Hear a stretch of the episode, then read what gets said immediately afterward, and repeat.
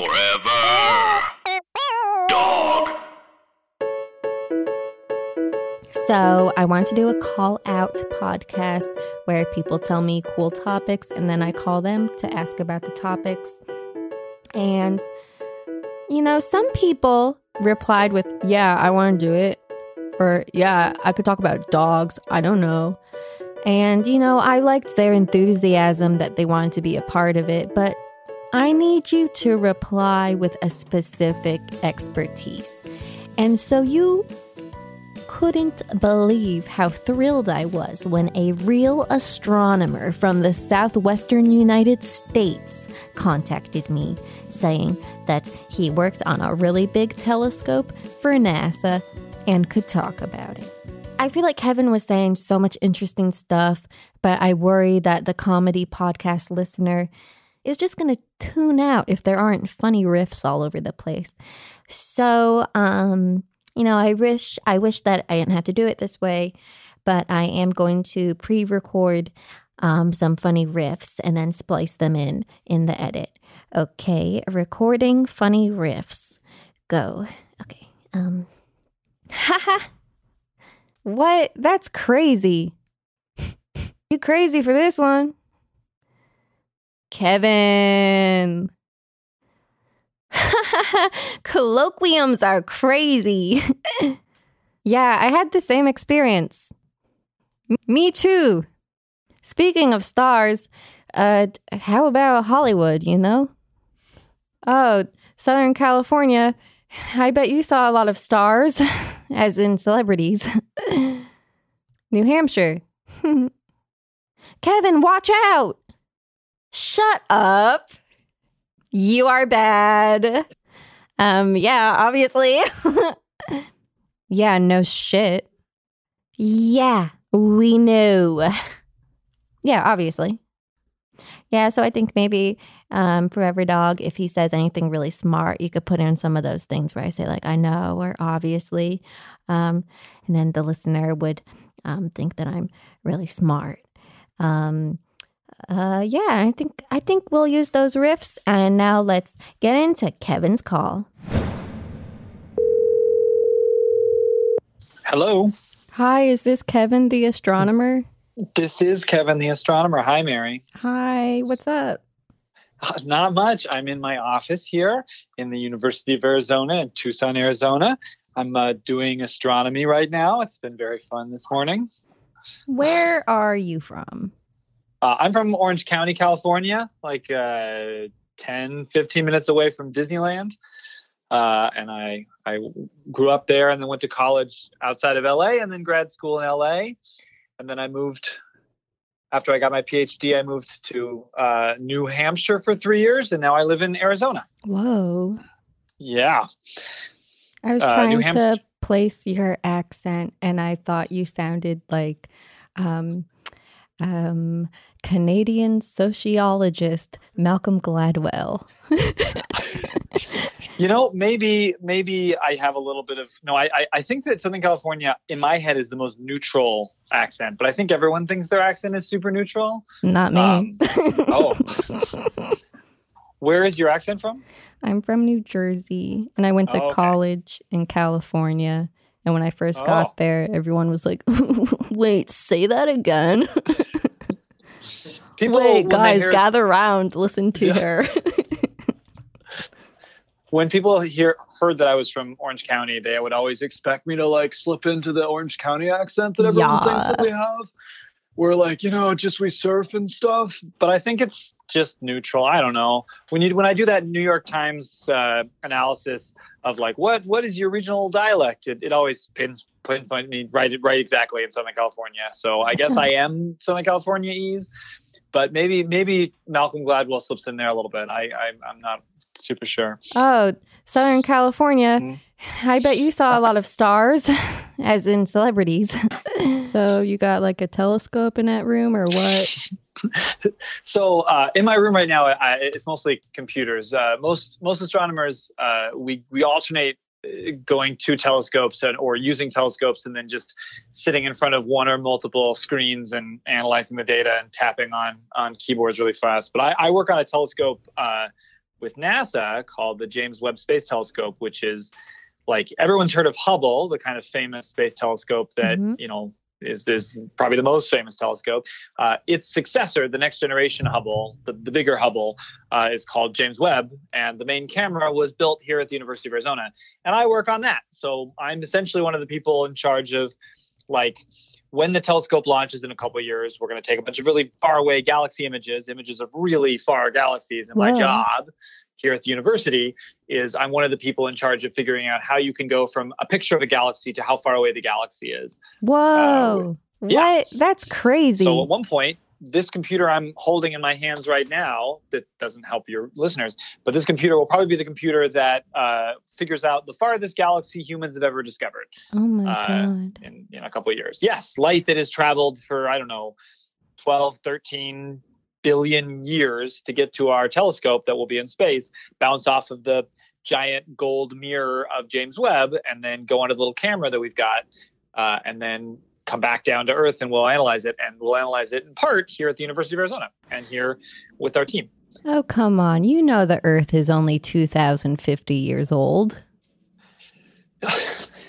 I, I, I, I, I have done a little bit of research, and if it if it was, then there's a lot of rocks on the planet that are lying to us by being a lot a lot older than that. Wait, I have a question. Sure. Um, so I was glancing at the moon the other night Okay. and deep in thought, and I was wondering, um, like way in the past Mhm. when when we did not know that the moon was going around us and we were going around the sun, what did people used to think the different phases of the moon were? Like if they didn't think that the earth was covering it up or whatever. So that's like it depends on the culture, uh, and like there's there's lots of different stories about like dragons that would eat part of the moon. The thing is, is that like That one's probably you, like- right.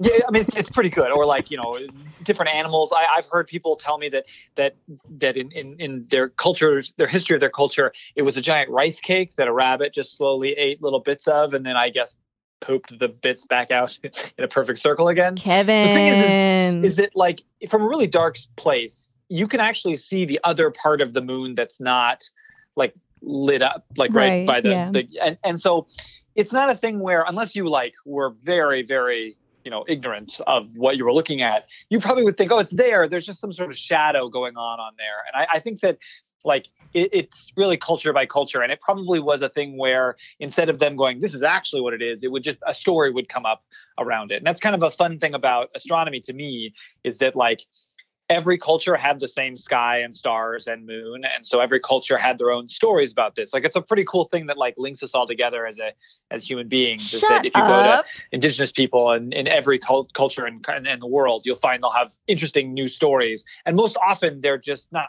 taken literally. These they're just stories that like were passed down kind of like these oral traditions Yeah. uh, and I bet the moon has them for most cultures as well. So I don't exactly know uh, more than what I've said. That's pretty good. Mm-hmm. Um, can you tell me what it's like to be an astronomer? What is the personal life of an astronomer? Um, Uh, So Yeah. so when I was like in high school, like I had this like vision of like what an astronomer was that I think most people still have. Like you just like stay up all night looking through telescopes and and you know just like you your your head's always in the clouds. And I, I think that it, it, being an astronomer in actuality is a little bit of that in, in real life. Like you do a lot of observing, especially if you are a person who like needs to get current observations. And so when I was in graduate school and and uh, and, and as a postdoc, you you go flying to telescopes because they put telescopes on very specific places. Like there's telescopes down here in Arizona. There's ones like in Hawaii and and and, and other islands away from big cities. You go observing a lot. But and then that is a thing where you have to go to the telescope and invert your sleep schedule so you stay up all night and you know but you never look through the eyepiece no one looks through eyepieces anymore you, you don't like sit at the bottom of the telescope looking up like it's all just on a computer like taking fancy pictures uh, with the telescope you but are depending on the size of the telescope some smaller telescopes, you still have to actually run the whole thing yourself, which is fun. At the largest telescopes, they've got a telescope operator. So you take these observations, and then so that's like a, a, a tiny chunk of your time, and then most of it is spent you know analyzing those data and writing papers. So you do a lot of writing uh, and then submitting the papers and and hoping they get accepted and stuff. And then the really the way that astronomers do a lot of their vacationing is that you often have to go uh, not have to you you apply to go to conferences. And so like next year i'm, I'm applying in the next couple days to go to a conference in portugal which will be my like portuguese vacation. Uh, like um, you know my my friend was just in napa where they had like a conference and they they always put these conferences in really fancy places like i've gone to croatia and sat out on the beach uh, in croatia after like a day of dumb talks and it's just like you, you give all these talks at at, at, at conferences Um, um, yeah, the astronomy obviously. community is like incredibly small. Like there is like one out of every million people or more is an astronomer. It's like only a you know some number of ten to hundred thousand people total. Uh, and so you end up knowing like astronomy is like a pretty insular community. Like you end up knowing all astronomers. Um, because you, especially if you go to the same conferences, you keep knowing them. And so, like, do people have um do astronomers have beef with each other? oh yeah, yeah, yeah. There's, there are astronomers that like don't want to be in the same room as each other. Yes, um, be, because us of the research. yeah so so um here's this is not it's like it's the beef is kind of simmered a little now but like so at the center of our galaxy our galaxy the milky way at the very center there's a black hole. And the black hole was discovered essentially simultaneously but i tend to side with one but two people.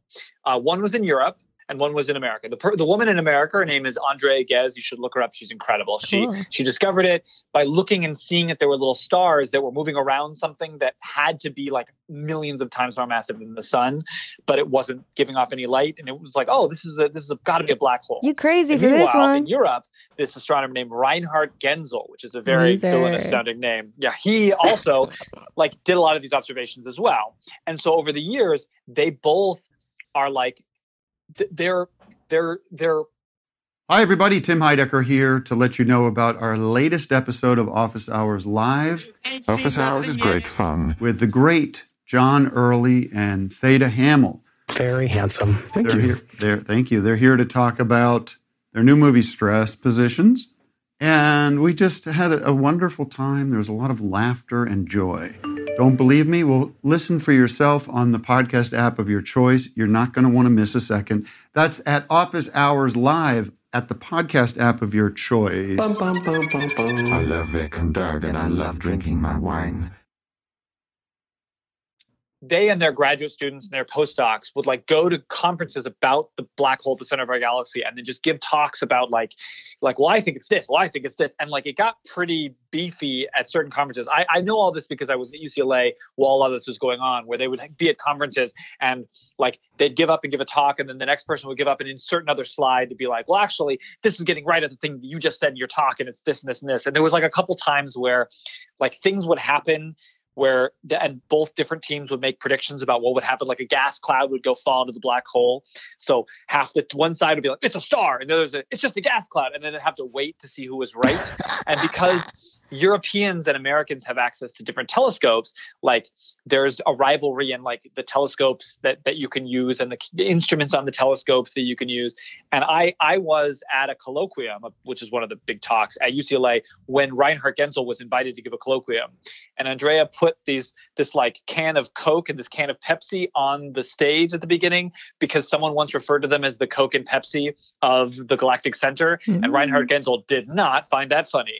Uh, but that's the type of humor that astronomers love to have. Colloquiums are crazy. yeah so there are there's definitely beef uh in, in especially in the like really like uh, exciting uh, fields like exoplanet research where you're looking at planets and stuff. And i am worried because the thing i'm working on where I, with this telescope like there's established scientists who've been doing this for many many years. And we get to get these data because we built this instrument. So when you build a telescope instrument you get the data to begin with like at the very beginning before it goes out to the public.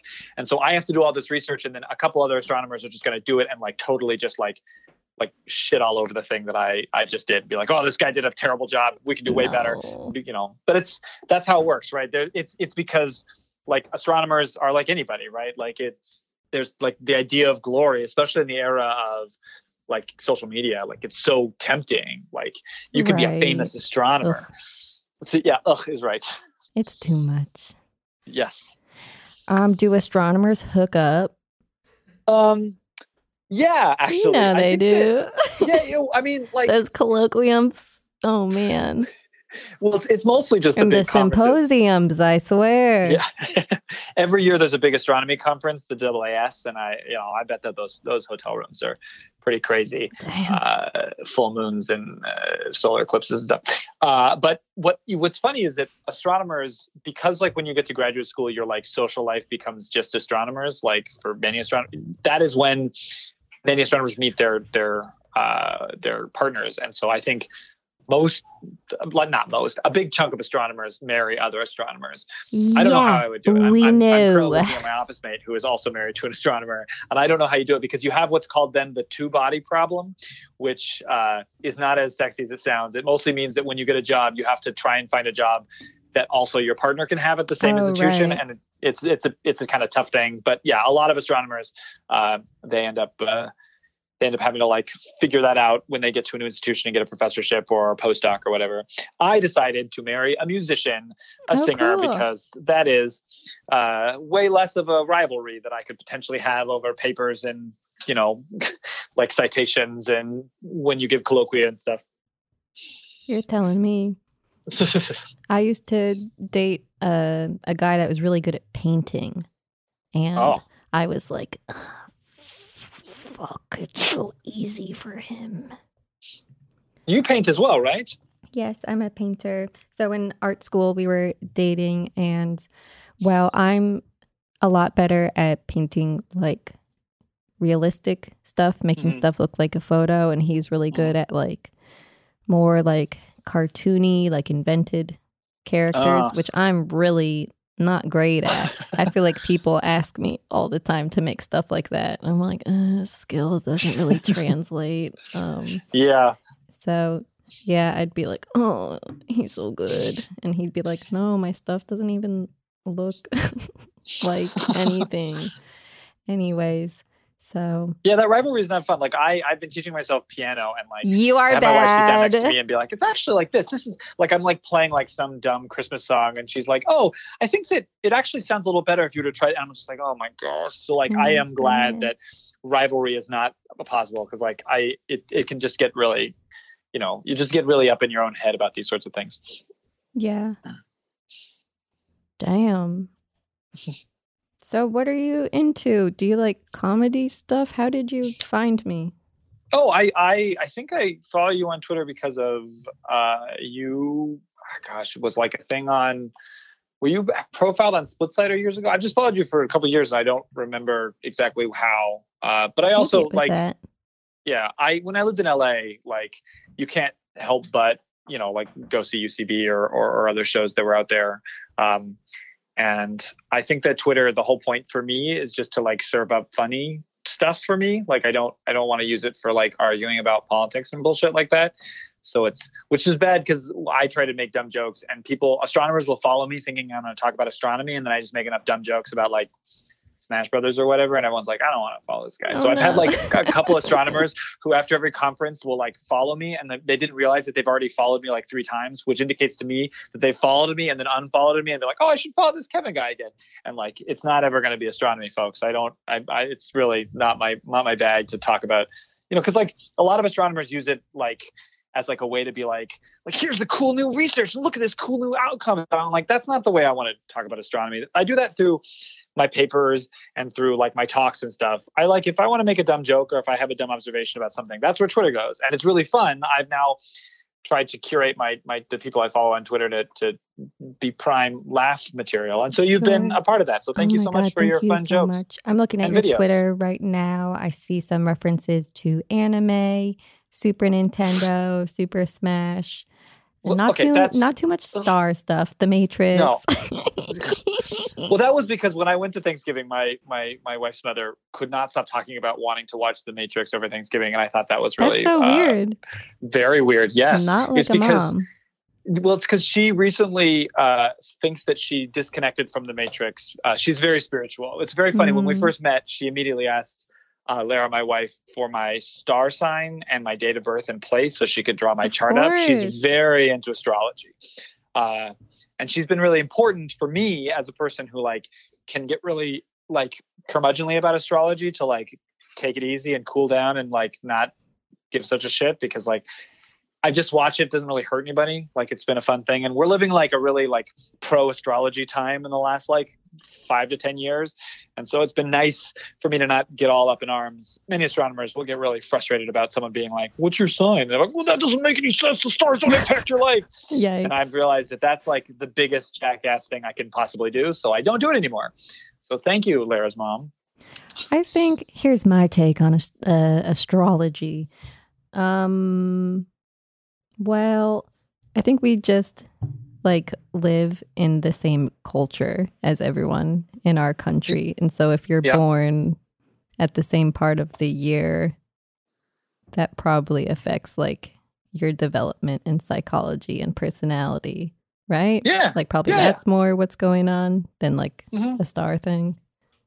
also what I what I want people to use astrology for if they do is just as an empowering thing. Like and I think it's nice when someone's It's like, yeah, today's today's the day where I'm gonna do this thing. Go do it. I don't want to people sometimes will use it as like a thing where like, well, I could never do this because my sign says that I'm not good at this. And you're like, well, no, don't limit yourself Mm, yeah. you know, because of that. But like, you know, use it, use any way that you can to like feel good about yourself and say, you know, if, if you think that because the sun was in a certain part of the sky when you were born and that's the reason why you're good at uh, Sudoku, friggin' be good at Sudoku because of that. Like, I don't need to tell you what to do in that case, but I just don't, I hate when someone like, it's like, oh, I could never date that person because of this. Like, we live in a crazy shit show of a world anyway. If you, you know, don't limit the amount of people you could potentially date or connect with or be with just because they happen to be a Leo and you're a Aries. I don't know the actual connections there, but you know, Kevin, watch it's, out. It's, it's not.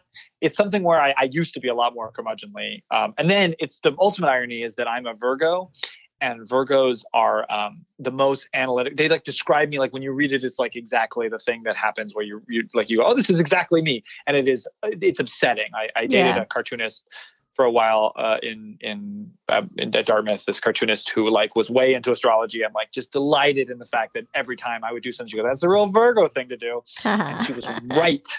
She was right. wow. My friend Rosie is a Virgo. Is And she so whenever analytic? she does anything, um our other friend will be like, Well, she's a Virgo, so you know. yeah, Just for like literally anything. it, it it is. uh, I can tell you from experience, aggravating and often correct. Hmm.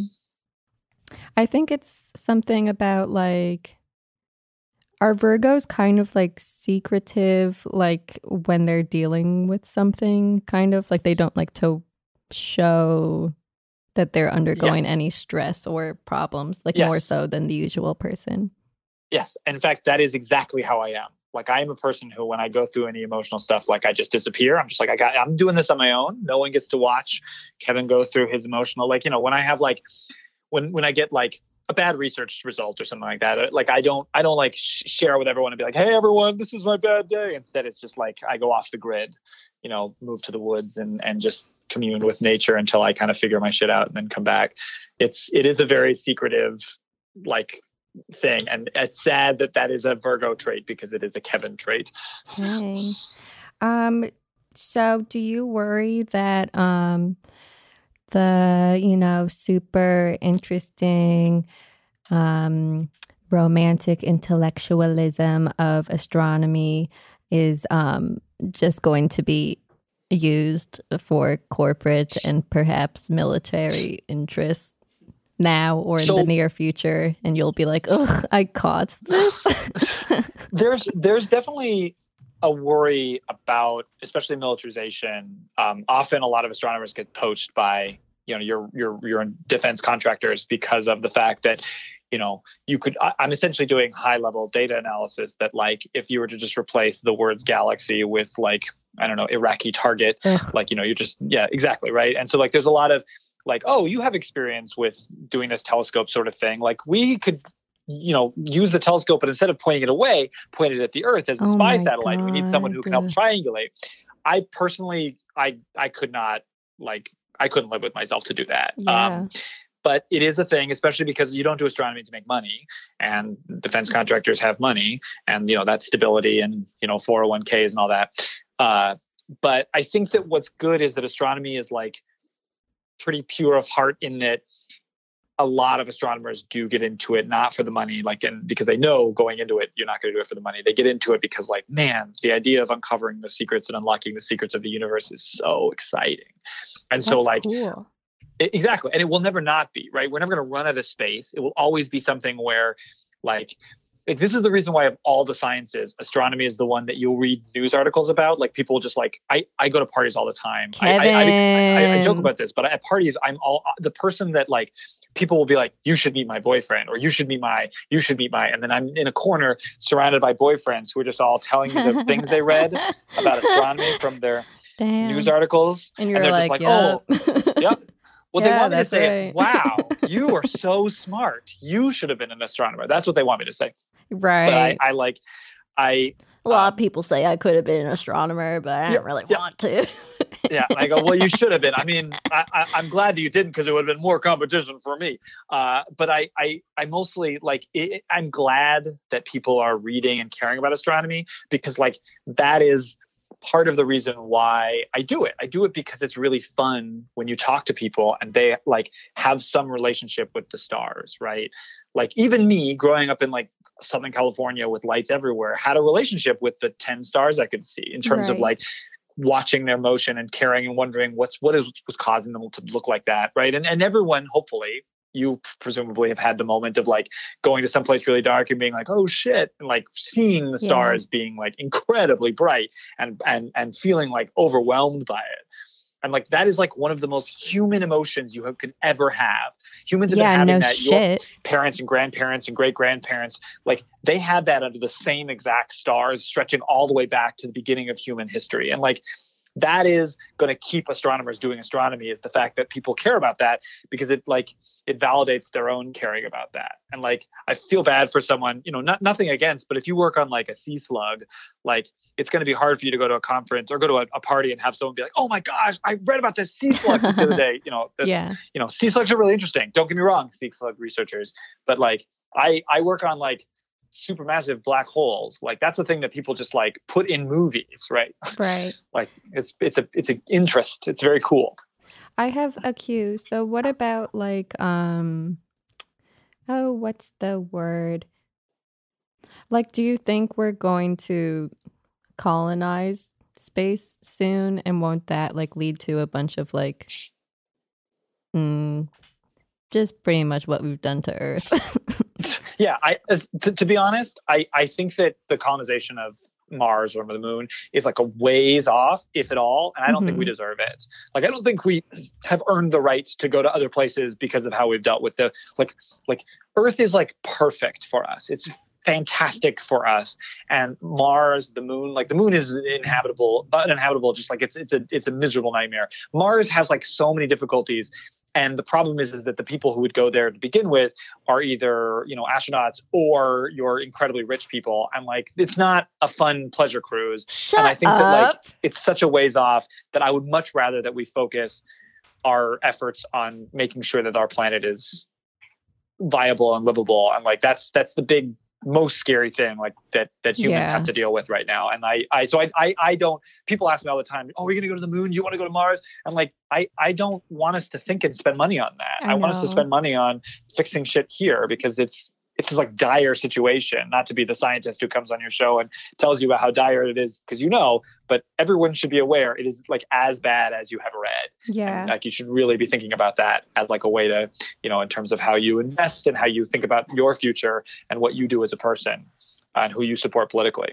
but anyway i'll get off the soapbox you know it'd be cool though Um, mars would be cool like it's real red uh Sure. well, know, what do you lot of make of, like storms. um commercial space travel? Or I feel like anytime I see like a headline in the news about like Elon Musk, blah blah blah blah, commercial space, I'm like, oh no, this is like going bad, down a path. yeah it's just it's going to be like rich people spending money that they could spend like when you when you when you like because i'm married to you know you you you must understand i understand i'm, I'm not a rich person my wife and i we make an okay living but like when I see people spending hundreds of thousands of dollars on like a flight, and I think about like the youth programs that could be funded and like the cleanup efforts and things that could be funded just because you, a rich person wanted to go see the curvature of the earth. Like I just like want to burn the whole, like bring you know it's it's it's a nightmare. Kevin, watch like, we- out. We have so much we can do like here on our planet, and so commercial space things is like just like it's it's masturbatory to me. Yeah. you know.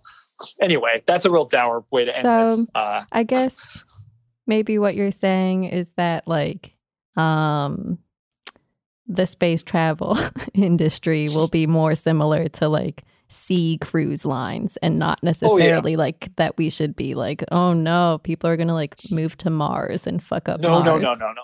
Yeah, think about it like that, like a dangerous extreme sport. So many people are going to die. it's like Yes. so unwise. Yep. Because the people who are doing it are not doing it in a safe way. They're doing it in a way where it's like, oh, this will make money, and we're we're, we're safe, we're safe. But like things are going to blow up, and people are going to die, and it's going to be like really a tragedy because it's going to be like just a lot of money spent to like explode a rich person over the Pacific Ocean. Like that's terrifying to me. We can do so much cool stuff here from the planet. We can do so much cool stuff in terms of like looking at the stars and like exploring space from our planet and exploring our planet that like we don't need to put people up on the moon right now. Like there's no need. We can put robots there.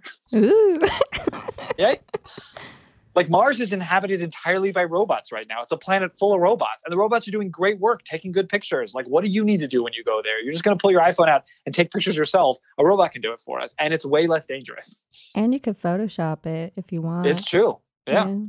Put yourself in that picture of the Mars thing, and it's almost as if you were there. Well, I'm trying to think of um, a cool strategy to wind down this call into a way that uh, ties it up into a nice bow. Um, maybe I'll give you a quick space quiz. Are you ready? Sure. Let's see if I can answer your space quiz. Okay. What's your favorite planet?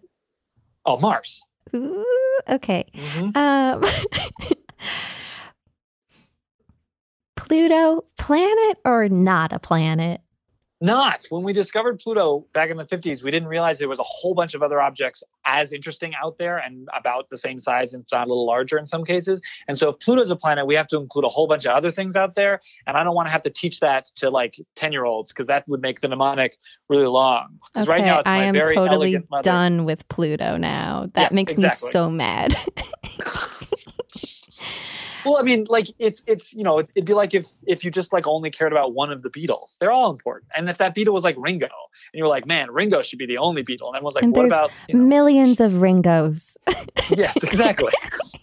Kevin, watch out. Um, when you were a kid, did you ever have a lamp type thing where there's holes punched into the lampshade that when you Yes. put it in the middle of the room, it looks like the solar system?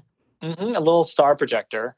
Uh, I also was one of those kids with the glow in the dark stars that I had put in the correct constellations on my ceiling. That's a typical, and it was the ceiling was one of those stucco ceilings, so the stickers kept coming off. It was not ideal for sticking, Sure.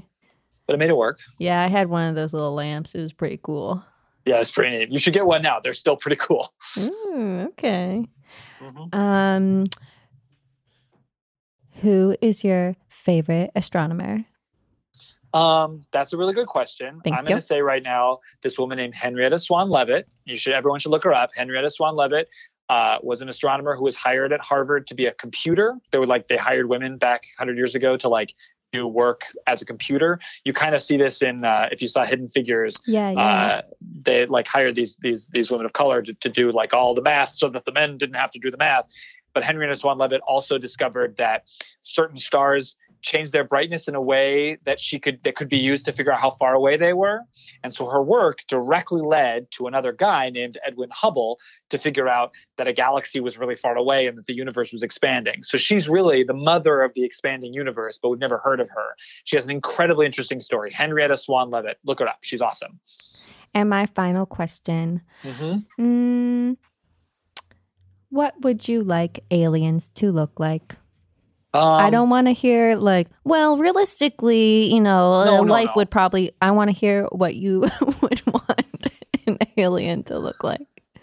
Um, you know, I think it would be really great if when they got here, they looked like exactly like uh, the aliens that have been like terrifying people in movies for the last like 50 years, like gray with big eyes, like X File aliens, like exactly like it. Because I would love a whole funny. generation of UFO people to be like, you see, we were totally right. These are the grays. You know, like I, I, because like realistically, you're right. They're, I don't know, they'll be like sentient, like mists or something. I don't know. Sure. But like, I, I would love it if they looked exactly like the typical depiction of aliens. Like if you Google alien and just see what they look like. Take me to your dealer. Yeah. Well, heck. This was fun. Thank This you for calling and interviewing me. Thank you, Kevin the astronomer. Um, Do you have any plugs? I've never interviewed an astronomer. Do you have like any stuff that you want people to look at? Uh, I mean, you know, I uh, if like you can just you can you can follow me on Twitter, but it's mostly dumb jokes. But I'll, if I, I I do I do talks all over the world at places about space, and so if you go to to my website, which is kevinhainline.com, this is a dumb plug. You can you can hire me and bring me out to talk about the stars and stuff. You crazy for this it. one. It's really fun. I'm, in January, I'm going to go talk to an anti-recidivism group, people who've been in prison and are now like, you know, and I'm going to talk about the stars with them, which is a pretty cool way to to connect them. That's Uh, so you know. cool. yeah, it's pretty exciting. I do I do these things all over to like really just show people the stars, but not like a boring way, but more like a way that's like, hey, this is a part of your history as just as much as it is anyone's history.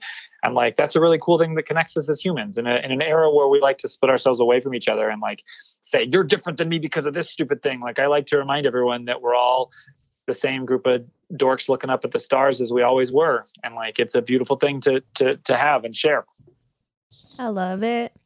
Mm-hmm. Cool. Thank you, Kevin. Thank you. Have a nice rest of your day. Bye.